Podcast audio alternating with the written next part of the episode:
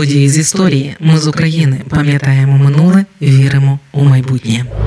На нього покладали чималі надії. Досі чимало українців вірять, якби Чорновіл не загинув, усе б у нас було інакше, і все було б добре, і свободу ми б відстояли раніше. Чорновіл насправді чітко усвідомлював загрозу Росії та радянських партійців для України. Але як було би усе насправді, ми ніколи не дізнаємося.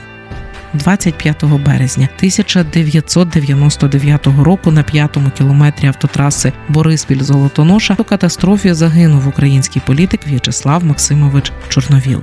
Розслідування справи досі не завершене. В'ячеслав Чорновіл народився у 1937-му на Черкащині у селі Єрки. Тоді, щоправда, це була Київщина. Народився він у сім'ї вчителів. Батько Максим Йосипович був з давнього козацького роду чорноволів. Мати Акулина Харитонівна Терещенко належала до однієї з гілок роду підприємців та меценатів Терещенків. Школу В'ячеслав Чорновіл закінчив із золотою медаллю. Далі пішов на філологію у Київський університет Шевченка, а з другого курсу перевівся на факультет журналістики. Після університету Чорновіл три роки працював на львівському державному телебаченні спершу редактором, потім старшим редактором. А у 63-му повернувся в Київ продовжити навчання в аспірантурі педінституту. У той час він працював штатним секретарем комітету комсомолу головного управління Київської ГЕС. І саме тоді, з середини 60-х, Чорновіл активно долучився до шістдесятників. Вже у 1966-му він написав книгу Правосуддя чи рецидиви терору. Це була книга про політичні репресії та долю його товаришів, які опинилися у в'язницях і виправно-трудових таборах. У книзі були уривки, петиції, стенограми судових засідань. Рукописи потрапили в руки партійців. Чорновіл не збирався спинятися і написав другу книгу Лихо з розуму портрети 20 злочинців. Книга базувалася на документальних матеріалах, і вона теж активно ширилась як в Україні, так і за кордоном. А 4 вересня 1965 року, під час прем'єри у кінотеатрі Україна фільму Сергія Параджанова Тіні забутих предків разом з Іваном Дзюбою та Василем Стусом В'ячеслав Чорновіл публічно виступив проти арештів української інтелігенції. Зрештою, у 67-му проти Чорновола таки порушили справу за звинуваченням у написанні та поширенні наклепницьких вигадок про радянський лад. Ще до рішення суду Чорновіл з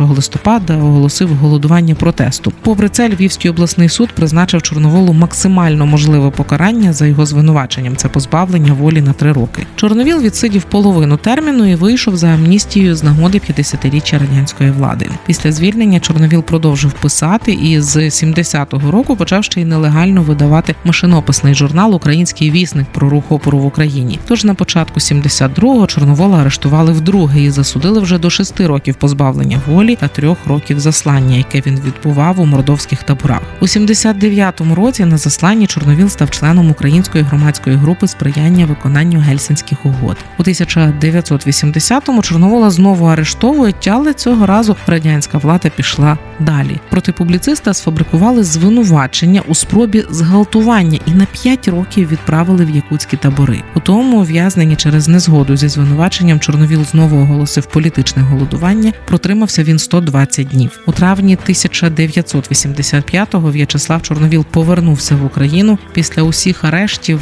він не міг обирати, де працювати, і зміг влаштуватися на роботу у Львові тільки кочегаром. Попри це він відновив активну політичну діяльність. Вже з 89-го, з моменту створення народного руху України, він став членом руху. А з грудня 92-го Чорновіл очолив народний рух України. У 1991-му В'ячеслав Чорновіл був кандидатом у президенти України. За нього віддали голоси 23% виборців. Тож президентом він не став. Але у 99-му Чорновіл знову планував висувати свою кандидатуру на посаду президента, і у той час мав уже всі шанси стати президентом України. Однак за 8 місяців до виборів, 25 березня 1999 року, В'ячеслав Чорновіл загинув у ДТП біля міста Бориспіль.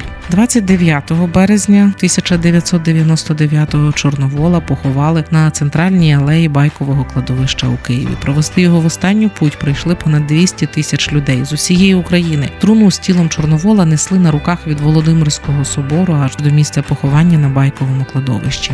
ДТП, у якому загинув Чорновіл, це суцільний збіг дивних обставин. Автомобіль Чорновола врізався в КАМАЗ з причепом, який розвертався посеред шосе. В'ячеслав Чорновіл і його водій Євген Павлов загинули на місці. Прес-секретар лідера НРУ Дмитро Пономарчук потрапив в лікарню з важкими травмами. Обставини ДТП, як я вже кажу, були більш ніж дивні. Видимість того дня була нормальна. Отже, водій Чорновола мав би бачити вантажівку посеред дороги. Але наступного ранку, не дочекавшись висновків експертів, тодішній керівник МВС Юрій Кравченко заявив, що це нещасний випадок. Іншої версії слідство теж не розглядало. Перший свідок трагедії, один з лідерів руху, майбутній кандидат у президенти Геннадій Удовенко, чомусь теж не зміг описати побачене і наголошував на нещасному випадку. Пізніше, внаслідок серцевого нападу, також за дивних обставин, помер один із трьох пасажирів Камазу. Дивно склалася доля у Володимира Куделі, водія Камазу, який нібито був за кермом під час аварії. Слідство нібито довело, що він скоїв злочин, тобто ДТП з тяжкими наслідками, але несподівано водія амністували без відбування покарання. Справу закрили за три місяці в червні того ж 99-го року. Розслідування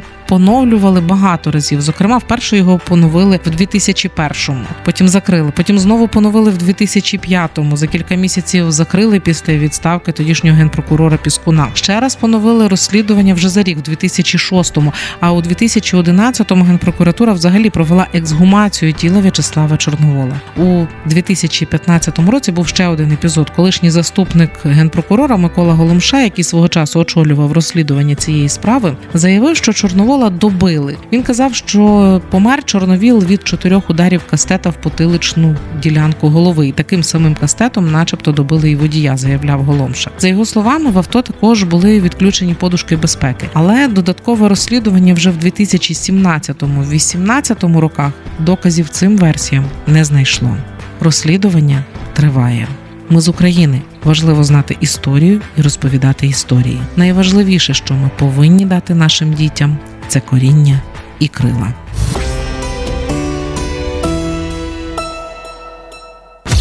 Ми з України. Ми працюємо для вас. Ми працюємо завдяки вам, наші слухачі. Радіо Ми з України фінансують саме слухачі добровільними внесками. Кожен з них наш спонсор. Приєднуйся до наших спонсорів.